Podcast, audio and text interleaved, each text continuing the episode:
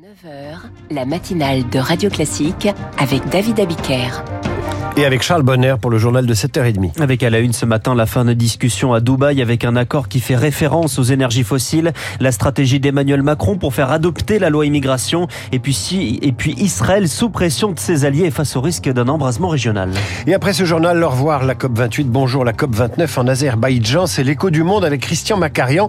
Un tableau qui ulcère des élèves, le journal imprévisible revient sur ces œuvres d'art qui irritent. Enfin David Barou et son décryptage, Google, Apple, la bataille des applications smartphones. வணக்கம் À Dubaï, un nouveau projet est soumis à l'approbation des États. On ne parle jamais des COP qui terminent à l'heure puisque ce n'est quasiment jamais le cas. Avec donc 24 heures de retard, la présidence émirati a proposé un nouveau projet de texte avec là encore une nouvelle formulation. Bonjour Héloïse Weiss. Bonjour. L'accord mentionne pour la première fois les énergies fossiles. Le texte aborde explicitement le sort du gaz, du pétrole et du charbon et leur responsabilité dans le changement climatique.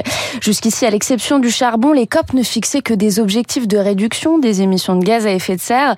Cette nouvelle version appelle désormais à mener une transition hors de ces énergies fossiles dans les systèmes énergétiques.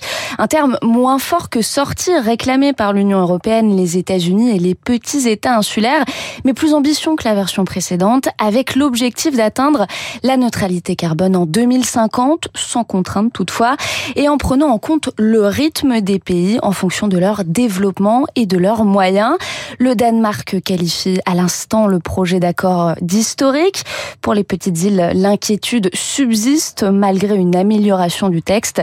L'accord doit encore être adopté par consensus en séance plénière. Les explications d'Héloïse Weiss. Sortir de l'impasse et du blocage. Emmanuel Macron réunissait hier ministres et cadres de la majorité. Après le rejet par les députés de sa loi immigration, le chef de l'État a fixé la stratégie Augustin Lefebvre et un abandon du texte n'est pas exclu. Oui, car au cours de ce dîner, le président a refusé toute utilisation du 49.3 et écarter l'idée d'une dissolution. Le sort du texte va donc dépendre d'une CMP, une commission mixte paritaire. Cette réunion à huis clos entre sept députés et sept sénateurs pourrait avoir lieu lundi. Le gouvernement souhaite aller vite. Le texte de travail sera la version durcie par le Sénat que la droite souhaite encore compléter au risque de braquer une partie du camp présidentiel à l'Assemblée, comme la députée modem Aude Luquet, interrogée par Lauriane Tout-le-Monde. Dans la commission mixte paritaire, si le texte du Sénat ressort de la même façon qu'il y est entré, je pense qu'on aura quelques difficultés pour voter ce texte à l'Assemblée nationale. C'est pas notre ligne, c'est pas nos valeurs. Il y a un équilibre à avoir entre immigration et intégration.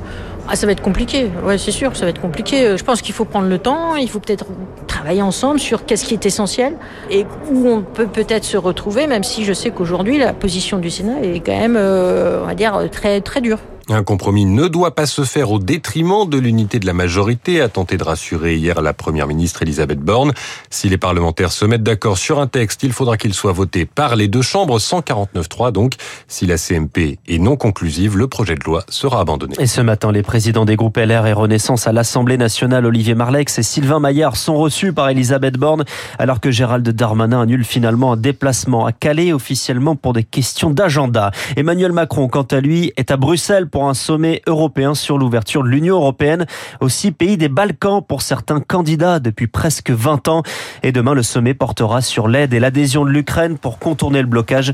La Commission européenne débloque des fonds européens à la Hongrie, 10 milliards d'euros. Radio Classique, il est 7h34. Volodymyr Zelensky, optimiste après son déplacement aux États-Unis. Alors que ce matin, une frappe russe a fait une dizaine de blessés à Kiev, la capitale de l'Ukraine, son président disait avoir reçu des signaux positifs au Congrès où il a rencontré l'opposition républicaine qui bloque toujours une nouvelle aide de 61 milliards de dollars. Des critiques rares adressées à Israël par les États-Unis, par le président américain qui critique la position de son allié opposé à une solution à deux États et qui perd ainsi le soutien de la communauté internationale à cause de bombardements qualifiés d'aveugles par Joe Biden. D'ailleurs, hier, l'Assemblée générale des Nations Unies a adopté très largement une résolution non contraignante pour réclamer un cessez-le-feu à Gaza. Israël qui fait face aussi à un risque d'embrasement de la région. Il y a des échanges de tirs avec le Liban contre le Hezbollah, des frappes menées en Syrie et puis un regain de tension avec l'Iran. Et puis il y a les Houthis. Les Houthis, c'est cette organisation chiite impliquée dans la guerre au Yémen, des rebelles qui multiplient les attaques contre Israël et ses alliés, assauts de porte-conteneurs, tirs de missiles et des drones, dont l'un abattu par un navire français cette semaine. Baptiste Coulon. Mort à l'Amérique, mort à Israël, malédiction sur les Juifs. Le slogan des Houthis ne laisse aucune place au doute. La milice chiite partage les mêmes ennemis que l'Iran, qui lui apporte un appui militaire de taille, explique Franck Mermier, anthropologue et directeur de recherche au CNRS. C'est quand même une armée de plusieurs dizaines de milliers d'hommes. Ils ont euh, à leur disposition des missiles balistiques, euh, des drones, toute la panoplie d'une partie de l'armement iranien. L'organisation est donc puissante et aguerrie après neuf années de guerre au Yémen face au pouvoir en place, mais ces attaques visant Israël ont échoué depuis le 7 octobre.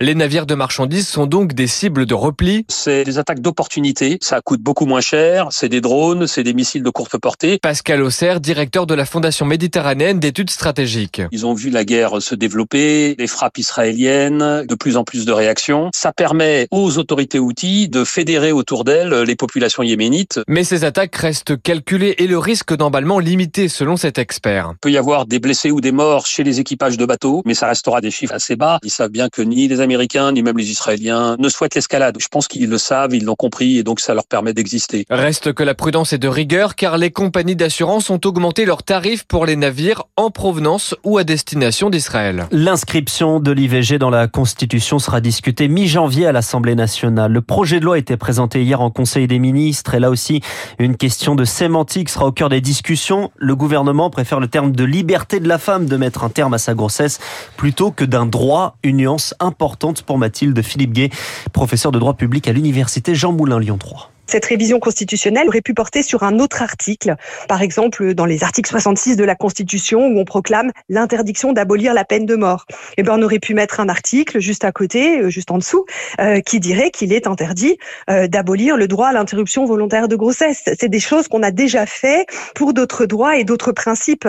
Après, il y aurait un autre moyen, mais qui n'est pas encore effectif. Ce serait que au sein de l'Union européenne ou du Conseil de l'Europe, il y ait une proclamation du droit à interruption volontaire de grossesse. Une propos recueilli par Chloé Sénard et les sages-femmes seront bientôt autorisées à pratiquer des IVG instrumentales et plus seulement médicamenteuses. Le décret doit être publié au plus tard demain. Et c'était le journal de Charles Bonner qu'on retrouve à 8h30 pour le rappel des titres. À suivre, la COP29 aura lieu en Azerbaïdjan. L'analyse de Christian Macarian dans l'écho du monde. Radio Classique.